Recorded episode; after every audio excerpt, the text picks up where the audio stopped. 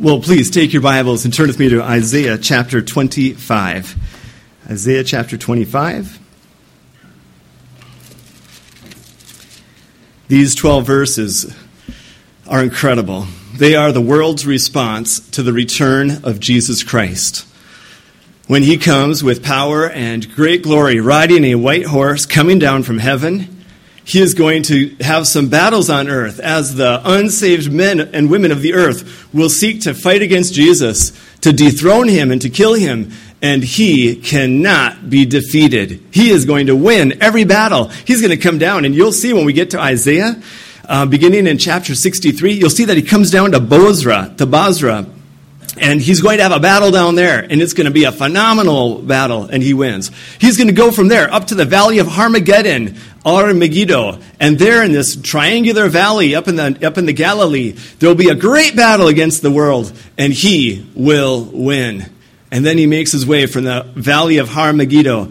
He'll come right down to the city of Jerusalem, and there the enemy forces are gathered to fight against our Savior, and he wins. Wow. He is triumphant over everyone and over everything. What a great God. What a great Savior. Oh, I pray tonight, I want you just to be encouraged. I want you to have hope. Like, not just a little bit of hope. I want you to have a hope that wells up into exceedingly abundant joy. Because life is hard, life is difficult. But we have such good news. And the celebration at our great Savior is coming. And we can experience this on a day to day basis. But we're going to look at these 12 verses and see what happens after Jesus comes back to this planet to rule for a thousand years in righteousness. What is the response of the people? Let's pray. Father, help us to see and understand clearly from the text of Scripture what is going to take place in the future. We know and understand that the Lord Jesus himself will put down every nation that opposes him he will save the remnant of believers who have trusted Him for their salvation alone.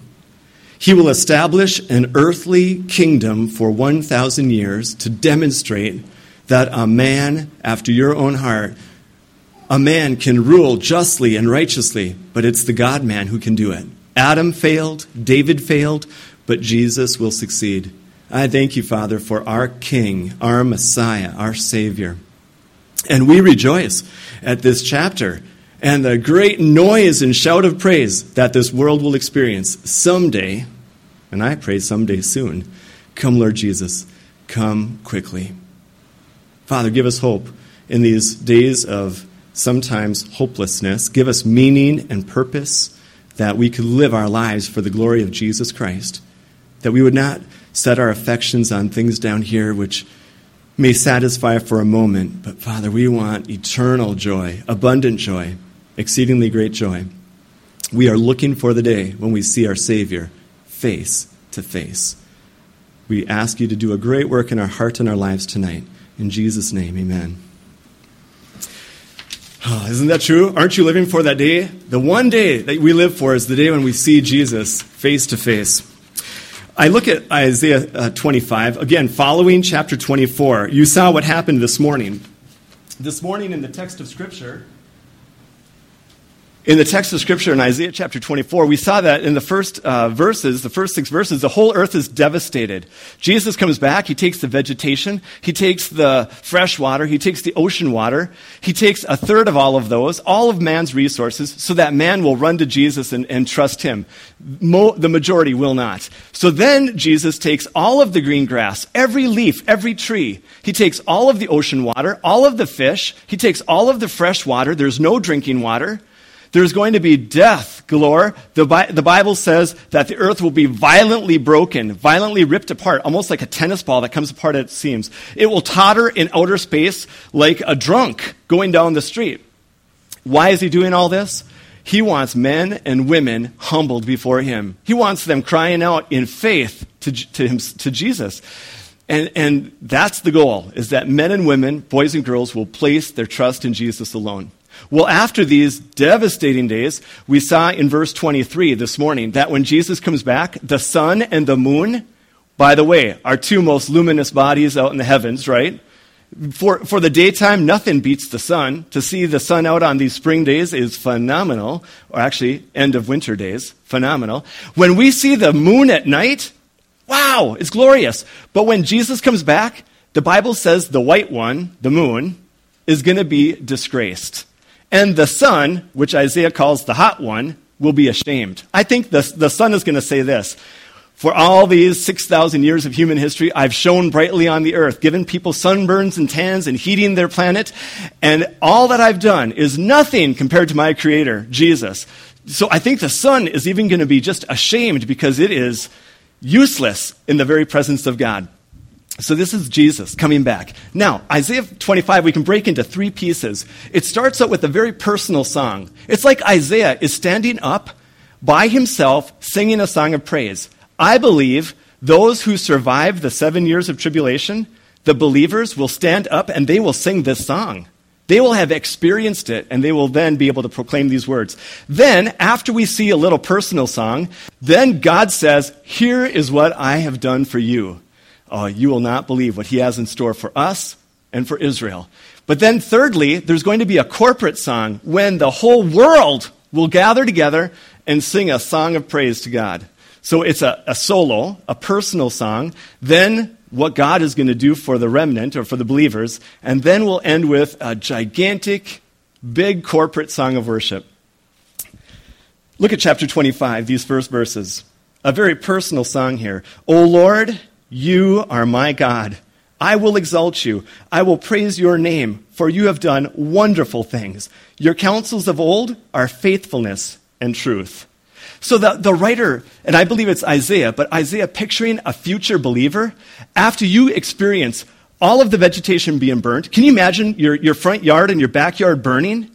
And then you go out to, to get some water and there's no fresh water, there's no ocean, there's no, water, there's no sun, moon, or stars absolute des- desolation. When you survive all of that, you can't help but say, Oh God, you are my God. I, if there's any God I could ever want, it's a God who can do this to planet Earth. It's a God who can intervene and save and deliver and destroy. So he cries out, Oh Lord, you are my God. You are personally the God that I trust and that I want. And I am so thankful that you are the one in my life that is God. See, I think that's going to be the, the attitude. Then he says, I will exalt you. I will magnify you and I will lift you up. There is no one greater, there was no, no one more powerful. I will exalt you. And then I will praise your name. I will, I will repeat all of the attributes of your name, all of the things that you have done to save and to deliver us. And then the Bible says you have done wonderful things. To actually survive seven years of tribulation, like the Bible speaks, is going to be a miracle. Some wonderful things are going to take place. Unparalleled, unparalleled salvation will take place during those seven years. And people will cry out, Lord, you have done wonderful things. By the way, the word wonderful, it means supernatural, out of the realm of the ordinary. That is the kind of God that I want. A God who can bring a whole nation across a river as he, or a, a, the Red Sea as he splits it wide open. This is the kind of God that I want to serve, is a God who is able to do wonderful, wonderful things to deliver us. And then he says this, your counsels of old are faithfulness and true. You see, none of these things are accidents. God has a divine plan for the earth. He has a divine plan for your life. He had you born here during the church age for a purpose. He has you serving here in this church for a purpose. His counsels are of old. In everlasting, can you imagine everlasting in the past? Before there was a earth, before there were a sun, moon, and stars, God the Father, God the Son, and God the Holy Spirit, they just have each other. That's all they need. But they have each other, and they're for eternity past, they're talking and fellowshipping. Like, what kind of conversations would the God have had for eternity past? I can't even fathom eternity past. God has never ceased to exist, He's always been. And sometime in eternity past, with their infinite knowledge, they said, We'd like to design an earth. We'll, we'll make Earth the center of a solar system in the middle of a huge, gigantic, complex galaxy, system of galaxies.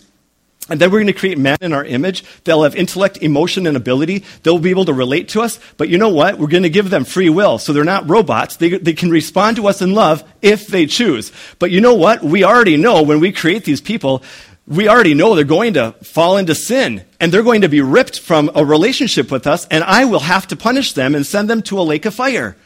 But Jesus, you are the second person of the Godhead. Would you go down and save them from their sin by taking upon yourself flesh? But the condition is when you become a, a baby born of a virgin, you will forever have a flesh body. You will never be back to spirit God. You will always have a body for all eternity. Are you willing to do that? Yes, Father, I am. Can you imagine the councils of old that were taking place? And everything is faithfulness and true. God is faithful to his plan. He is committed to his plan. When Jesus came, he had many opportunities to go back, didn't he? Before he was nailed to the cross, even as they were holding him down to nail him to the cross, Jesus could have said, Enough! I'm not going one step farther for this people. He could have, but he's faithful and he's true. He's made a commitment to us, and he's going to follow the plan all the way through. Now, don't you think he would expect us to do the same thing? Boy, he would want to see faithfulness and truth in our life. That we would say, Yes, Lord, here I am. Send me. Let me serve you, and I will be faithful and true. See, this is what he's expecting. So the, the man, woman, who, whoever stands up at the end of the seven years, they're going to say, Oh Lord, you are my God. There is no other God but you. You are mine. I will exalt you. I will praise your name. Your counsels are of old. You had this plan fashioned before eternity, even in eternity past, and you are faithful and true to deliver all of them. Wow. What a song. And then it goes on. Listen to this. Verse uh, 2 For you have made a city a ruin. I think the city could be the planet Earth again, like it was this morning. Have, he just makes the whole earth a ruin. He undoes creation. Everything he took six days to create, he's simply going to speak it into speak and have it taken apart. A fortified city, a ruin. A place of foreigners to be a city no more. It will never be rebuilt. Because, you know, this, these cities are going to be laid waste, and they're never going to go back to those same old cities. Jesus will regenerate the earth, but it's going to be incredible. Amos says this when Jesus re- comes and recreates the earth, somebody who plants seeds. Now, how often, okay, when you plant a seed, when do you harvest? Months later or weeks later, but months later, right? You plant the seed, you wait for months, and then you harvest. Amos chapter 9 says the planter is going to plant the seed, and they will be overtaken by the reaper. You're planting wheat seed, and as the wheat is going in the ground, you hear somebody's tapping you on the shoulder. Hey, would you move over? I'm busy reaping the harvest you just planted. It's going to be that fast. You'll put a grape seed in the ground, a vine is going to grow up, and it's going to have the greatest, juiciest, luscious grapes you can imagine. Can you, can you imagine what Jesus is going to do to this world? He does wonderful things. Well, what else are they going to praise him about? Verse 3 Therefore, the strong people will glorify you. You know who Christians are considered now? Christians are considered the weakest people on earth, aren't they? We are just considered weak, without power. But hey, we have a powerful Savior. And the strong people, the ones are strong, are left standing at the end of the day, they will glorify God. The city of the terrible nations, they will fear God. For you have been a strength to the poor, a strength to the needy in his distress. Listen, they will be praising Jesus because he is a refuge in the midst of a storm.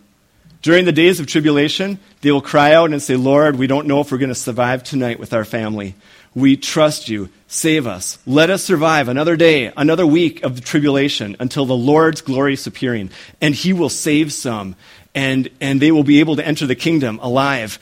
But who does he save? The poor and the needy. Who's the ministry to? The poor and the needy and the helpless. The self sufficient and independent, they get dropped way down. They get humbled. But the humble, the poor, and the helpless, Jesus Christ will raise up. He uses two illustrations of nature. He uses uh, a thunderstorm. Now, I don't know. We've experienced thunderstorms here. They're no different in the Middle East. But thunderstorms can be very, very dangerous. Pastor Joe was talking in Sunday school this morning about some of the, the um, activity on the Sea of Galilee. The Sea of Galilee is actually a volcanic cone. That was a volcano at one time. And so around the little Sea of Galilee, which is 11 miles by, by five and a half, six miles, there's a, a whole ridge of, of uh, mountains around the, uh, or hills around the, around the Sea of Galilee. And the Mediterranean winds come up, and sometimes they can dip right down and they begin to churn, almost like a tornado, around that valley. And I've been out at the sea where it's been glass calm. And then at 2 o'clock, all of a sudden, out of nowhere, you'll see a, li- a few little ripples. And then the next thing you know, the waves are crashing against the beach. Incredible.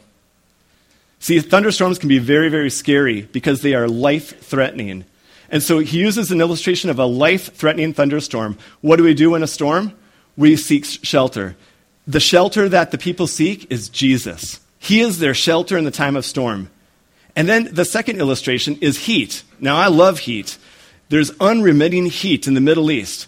And you know what? There's the greatest thing in the Middle East. If you're down in the desert, I did some archaeology in Bet Shan, and it was absolutely scorching hot. And you would just wait for a cloud, just a simple little cloud, to pass in front of the sun. And it's like, whoosh, wow, it's like 10 degrees cooler now, just from a little cloud instantly passing in front of the sun. This is what God is like. When the storm and the heat is coming on us, He's like a cloud that just passes right through instantly, and we find relief. This is our refuge. This is our strength. Here's what it says in verse 4 You have been a strength to the poor, a strength to the needy in his distress, a refuge from the storm, a shade from the heat. For the blast of the terrible ones is as a storm against the wall. You will reduce the noise of aliens, all the foreigners, the unbelievers, as heat in a dry place. Here it is as heat in the shadow of a cloud. The song of the terrible ones will be diminished. So the song of the world is going to be fading out. All the entertainment of the world, the drink of the world, the food of the world, all of that is going to diminish. It'll have no appeal. And then the song of the righteous will rise up. So, this is the song that is sung at the end of the seven years for the praise of God. But now, look at what God does for the people. He does this He prepares a great feast. Did you know that? There's going to be a barbecue to beat all barbecues. Here's what it says in verse 6 And in this mountain, what mountain is that? Mount Zion, which is where? Jerusalem, which is where the Temple Mount stood, which is where Jesus was crucified, which is where Abraham offered Isaac. On that very piece of land, listen, everybody, I could take you to the airport right now. I could buy you, oh, I couldn't buy you a ticket, but you could get your own ticket. We could fly from our airport to Tel Aviv. I could get a rented car, take you from Tel Aviv up the Ayalon Valley into the city of Jerusalem. I could park the car and walk with you into the old city, and we could walk up onto the Temple Mount. And right there, at that very spot, Jesus is going to have a banquet with you and I. He'll have a banquet with, actually, it's going to be Israel and the church. Here's what he does. And in this mountain, on that very piece of property where Jesus was crucified, the Lord of hosts will make for all people a feast of choice pieces, a feast of wines on the lees, of fat things full of marrow, of well refined wines on the lees. The very best and the freshest of grape juice that has just been squeezed and all the pulp is right there still at the bottom is going to be rich with content. And the best meat full of fat, it even says. We're not going to have a cholesterol problem. There's going to be fatty meat, the very best cuts of meat. He's going to lay them out on a grill, and we are going to feast and have a great coronation for our king. Now, do you believe me when I say we're going to eat and drink in that day to the glory of God? Absolutely. You are going to be having the choicest of meats and the freshest of juices to be able to eat and to celebrate the coronation of King Jesus. I think, because this is the start of the millennial kingdom, I think it also corresponds to the marriage supper of the Lamb. And who's the, who's the bride? You and I are. You and I at this feast are going to have a special place. Listen, everybody. You are the bride of Christ. I don't understand it. He's going to introduce the bride of Christ to the world. And we're going to be seated in Jerusalem at a table, and the Lord will bring the choicest of meats and the best of, of fruit juices for us to enjoy in those days. Maybe even living water that flows out of the temple. Who knows? It's going to be a glorious day of celebration. Isn't he a great God? What he does for us? And there's nothing sinful about that. It's a great time of rejoicing. He's going to give two gifts these are the two greatest gifts you could ever ask for. Better than a new car, better than a fancy vacation, whatever you might want or dream. These two gifts that the Lord gives us at the party, Actually, he's provided them way before the party, but he brings them to attention here. They are the grandest and the greatest of gifts. Let me introduce to you the first gift, verse 7. And he will destroy on this mountain, on that same hilltop, he will destroy the surface of the covering cast over all people, and the veil that is spread over all nations. You know what the, you know what the covering is that is like a, a blanket over planet Earth? I wish I had my globe out here. I have a globe from my dad's house. I wanted to bring it out and put a, a, a towel over it. Because there is a blanket over planet Earth right now, and it is a thick blanket, and it is suffocating. It is the blanket called death, and it affects every man, every woman, every boy, and every girl. Since Adam and Eve had to dig up the body of their son Abel to make sure, yes, our son is really dead, to the time when I don't know who died first, Adam or Eve, but can you imagine that funeral? Because Adam and Eve died a physical death and they were buried in the ground. Can you imagine when Adam died? People gathered around and said, He was God's first creature, creation. His body is lifeless, and soon it will be dust. Everyone faces death, and it is a suffocating blanket on the planet. But here it says, up on that mountain where we're going to have a feast, G- Jesus is going to destroy the surface. He's going to destroy the blanket that covers the earth. This veil that is spread over all nations. Nobody, nobody can escape death. I mean, we can through the rapture, but that's, that's it. Nobody can escape, uh, can escape death. My favorite verse is verse 8, by the way. I told you I, my favorite verse is in here. Here it is, verse 8. He will swallow up death forever. Listen. Death has swallowed up Adam and Eve and Seth and Cain and Abel and man and woman after man and woman. Death is like a gullet, like a throat that never loses its appetite. And it swallows one after another after another. I can't even tell you how many funerals I've done since I've been a pastor. I think one year, I, I think I did 13 in one year in our church. 13 people that I, that's a lot. That's a lot of death. And I've seen death, and I've been by death, and I've, I've watched it. I've watched it swallow up people. Death is a throat, a gullet that just swallows and swallows and swallows. And here Isaiah says, on this mountain, the Messiah King will swallow up death. He will take a giant gulp of death, and then it says, He will swallow up death forever. Now, Paul uses this in 1 Corinthians 15. Death is swallowed up in. Wait, no, death is swallowed up in victory. Oh, come on. Death is swallowed up in victory. Yes. Jesus swallowed up death, and we have victory over death. Death has no fear for me. I am not afraid to die. Listen, my body, when it goes in the grave, sure, the shell is dead, and the shell goes in the body, or the shell goes in the ground and it becomes dust. But I will guarantee this body, which is sown in weakness, is going to come out in strength. This body, which is sown in shame because it's been corrupted by sin, is going to come out a vibrant, glorified body. Two hands, two feet, two eyes, a nose, and a mouth. I'll have an intellect, an emotion, and a will that is all directed to Christ my Savior. With these very eyes, when they shut in death, my very eyes will open. These eyeballs will see Jesus someday in glorified form. These hands, although someday they may, clo- they may be silent or, or un- immovable in death, someday these very hands, right here, are going to touch Jesus. They will.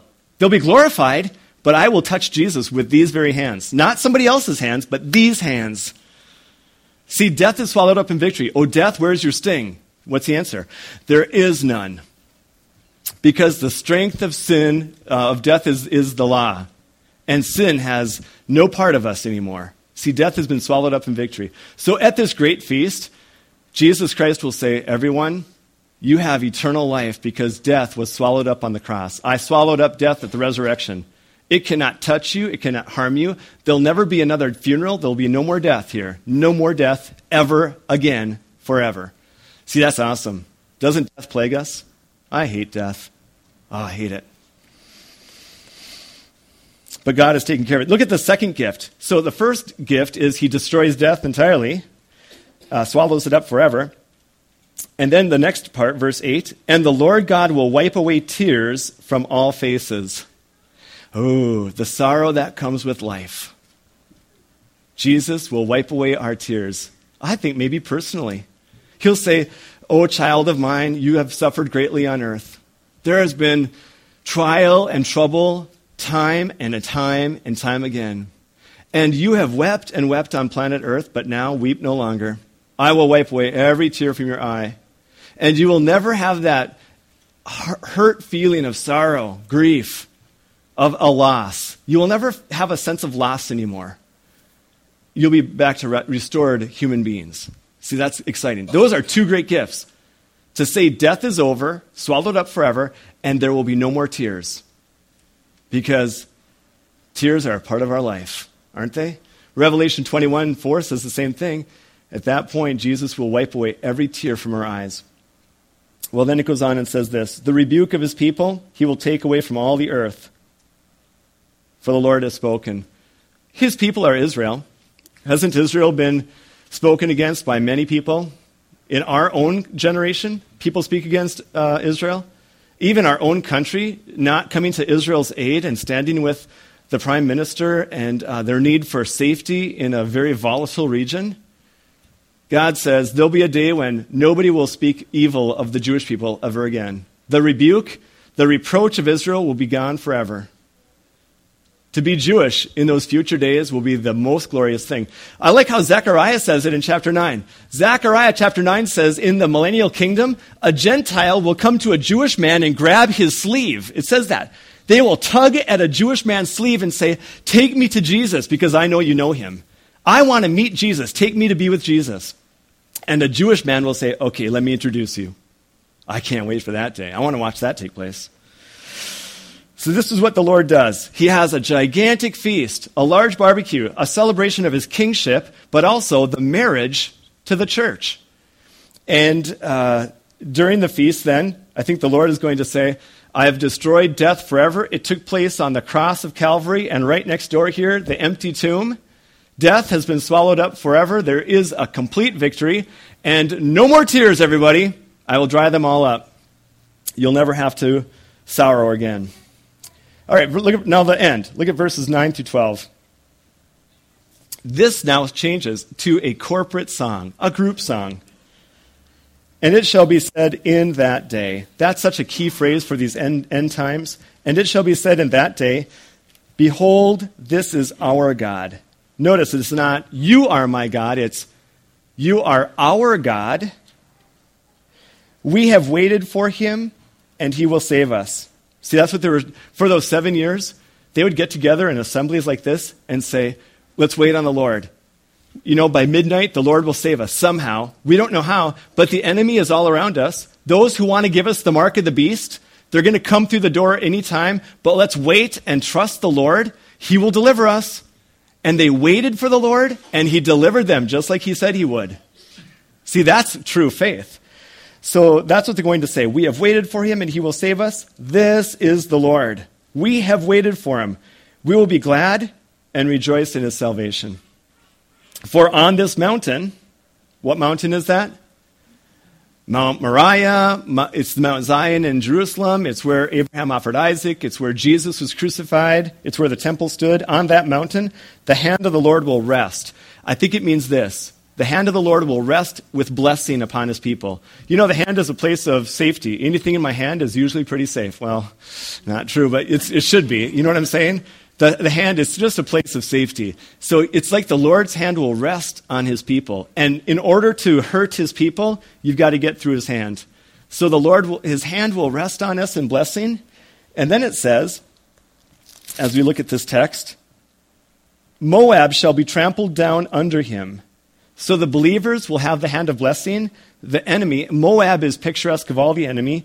The, the enemy of God shall be trampled down under him as straw is trampled down for the refuse heap, for the manure pile.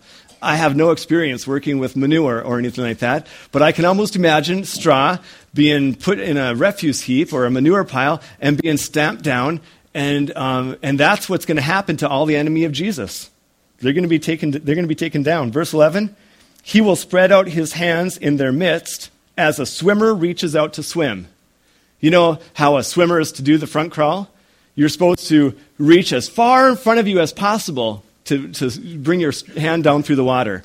So the Lord is going to reach all the way around the uttermost ends of the earth, and he will draw the enemy and put them away, just like a swimmer. See, God knows all about swimming. He's going to stretch out his hand and gather all the unsaved, put them over here. And then all the saved, he's going to give a blessing with his hand. He's going to protect and to guard them and to keep them. He will bring them down. He will bring down their pride together with the trickery of their hands, because often with attitudes come actions. The fortress of the high fort of your walls, he will bring down, he will lay low. There's no defense against the Lord. He will bring to the ground, uh, and bring to the ground down to the dust. All of their fortified defenses, he will have no problem conquering. See, this is the victory that Jesus give, gives us victory over death, no more sorrow, no more tears. What a great God. What a great Savior. Hey, take your Bibles, one last text Zephaniah chapter 3. I mentioned it this morning, but I really think we should look at it. Zephaniah chapter 3. Just for just a moment, please.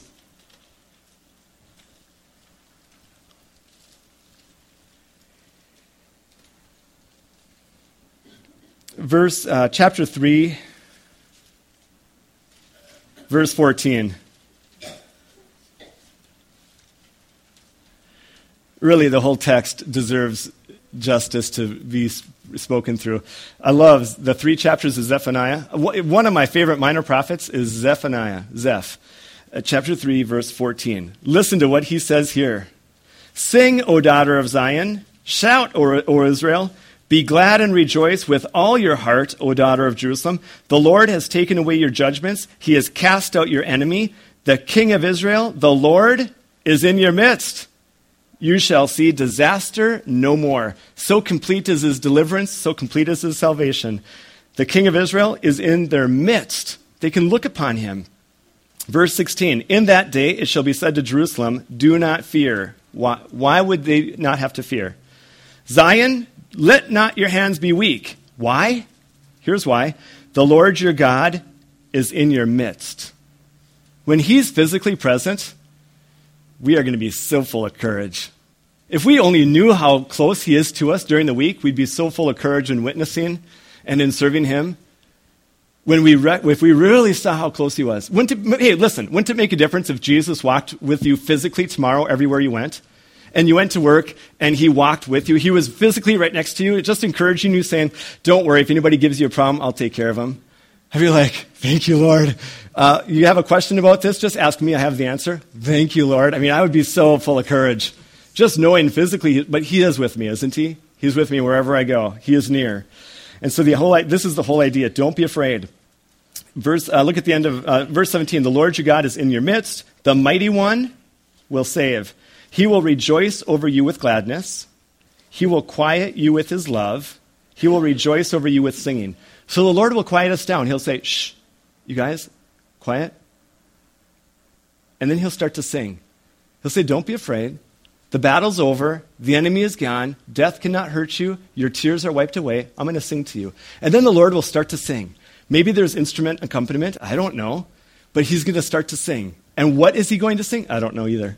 But it's going to be gorgeous. And, and he will quiet us down. Look at verse 18. I will gather those who sorrow over the appointed assembly who are among you, to whom its, repro- its reproach is a burden. Anybody sorrowing or suffering at the time? He's going to bring to the appointed assembly, maybe this great feast, and he will say, Your, your sorrow is done, your tears are over. Weep not, weep no more. And then finally, verse 19 Behold, at that time I will deal with all who afflict you. I will save the lame and gather those who are driven out. I will appoint them for praise and fame in every land where they were put to shame.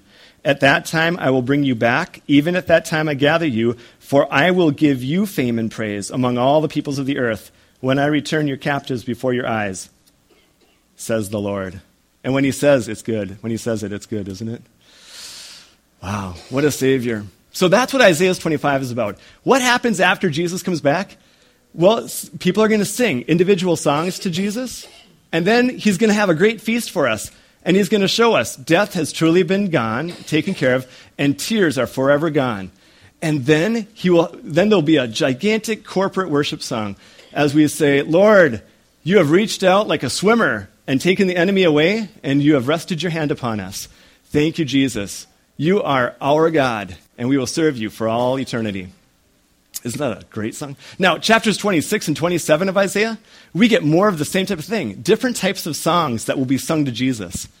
So the next week, uh, by the way, we'll be looking. And by the way, chapter 26 has some incredible resurrection verses. So this is very timely for Resurrection Sunday coming up. Let's pray. Father, thank you for the encouragement that we have that up on that mountain called Mount Moriah, or Calvary, or Golgotha, or Mount Zion, Jesus died for our sins, and right next door, he was laid in a, in a tomb, but he rose from the dead bodily, and he gives eternal life to everyone who believes. That is thrilling, Father, that right there on that mountain, death was destroyed forever. It was swallowed up in victory. But also, every tear someday will be wiped away, and not one more tear will be shed, because the Lord our God will be in our midst. Thank you, Father, that with Jesus comes ultimate victory, and that we can have eternal hope. We can have such great, great hope because we know and we love Jesus Christ. So I pray this week you would help us through all of the details of our life. There'll be issues and problems with relationships and at home and at work. There'll be struggles. There'll be things that seem overwhelming, and yet you are in control, and we can trust you. Thank you, Father, for working in our church and in our lives. We just pray that this week would be many opportunities to share the gospel, to be a good witness, and also to serve one another. May Jesus Christ be praised. Amen.